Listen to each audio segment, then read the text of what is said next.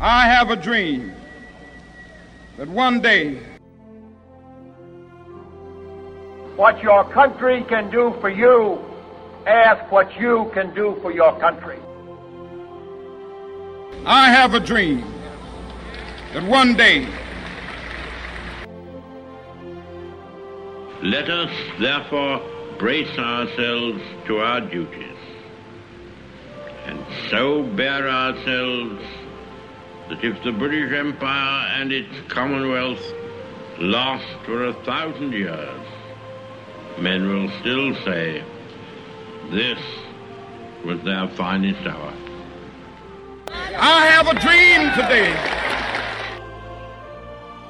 I have a dream that one day that we here highly resolve that these dead shall not have died in vain, that this nation, under God, shall have a new birth of freedom, and that government of the people, by the people, for the people, shall not perish from the earth. 部落星球基于人性与科技井喷所形成的冲突的思考。自由了，这样一场被硅谷创业之父保罗·格雷厄姆称之为“书呆子的复仇”的计算机革命，以前所未有的推动力与速度，在改变着人类的生存状态。使得个体的人结束了工业革命以来被生产线、被大工业绑架的历史。这是一条沿着物质与信息分离进化的历史。我们发现，信息的膨胀速度远远高于物质的发展速度。我们也发现，在人类新增的消费量当中，非物质的消费量增长的速度远远高于物质消费的增长。从这个现象当中，我们隐约感觉到了人类自由度的大飞跃源于非物质的高速发展。人类自由了，失重了，成游离态了，终于像一粒宇宙中的尘埃那般的自由。但是，当这一天终于来到的时候，人性好像并不太领情。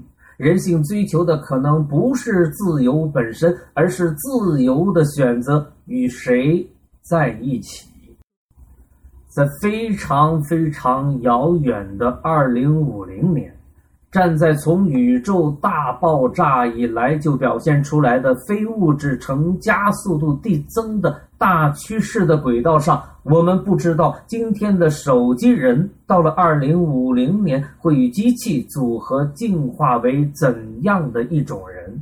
怎么生活？怎么工作？婚姻还如今天那般模样吗？存量的基因又能干什么？应该干什么？这一连串的问题都不是我们今天能够回答的。在非常非常亲近的二零五零年，回望宇宙大爆炸那会儿，一开始也是整个宇宙布满威力，然后一个聚合的过程就从来没有停止。这是宇宙的主旋律，由散而聚。宇宙尘埃一粒一粒的汇聚到星球之河，一万粒万万粒数不清的尘埃，反正他们最后在一起宣布一个星球的诞生。从这个角度，我们可以想见，游离态并不是人类的归宿。人性喜欢聚集，人性需要意义。孤立漂浮虽然自由，但生不出任何人类认可的意义。与昨天相比，区别只不过是在人类过去的分布状态中，人类自由选择的空间非常非常的小，而这一次自由选择的空间又非常非常的大。当人类作为一种社会元素脱离了饥饿的管辖，脱离了语言的隔阂，脱离了地域的束缚，便开始了这一物种的新篇章。从这个意义上来讲，在这个点的昨天，人类受到种种约束的管制，聚集的形态是杂合。从这一点开始，人类聚集的形态是一种新的情形——类合。所谓类合，是指基于某种相同或相关的特长，或者是基于某种协作生态链而形成的工作、学习、生活的新场域。在这个大尺度上，我们可以清晰地看到，人类的进化史就是一部从杂合到类合的历史，就是一部从人类诞生的远古一路追寻各自同类项的历史。我们把人类这种组合而形成的结合体称之为部落星球。部落星球之所以会诞生，是人性与科技井喷博弈的结果，是个体的人更主动或者是更被动的行使选择权的结果。高效的信息流动促使人类的协作体在不断的优化。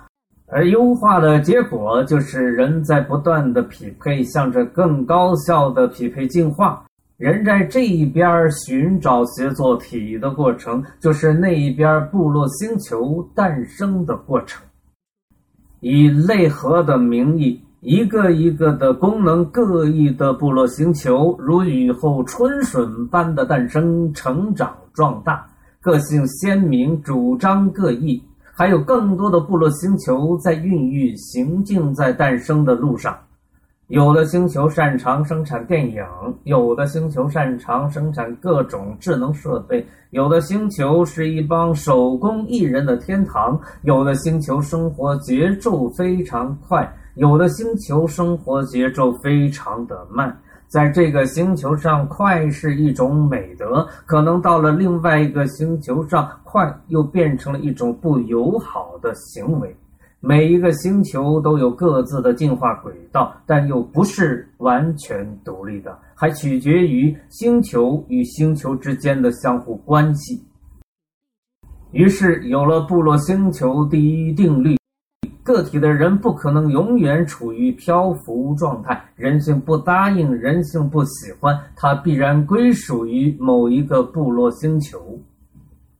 接踵而来的是部落星球第二定律：部落星球的发展将超越国界，脱离神权、皇权、王权、政权的束缚，而形成自己的规则体系，并在此基础上发展出星际。之间的政治关系与格局。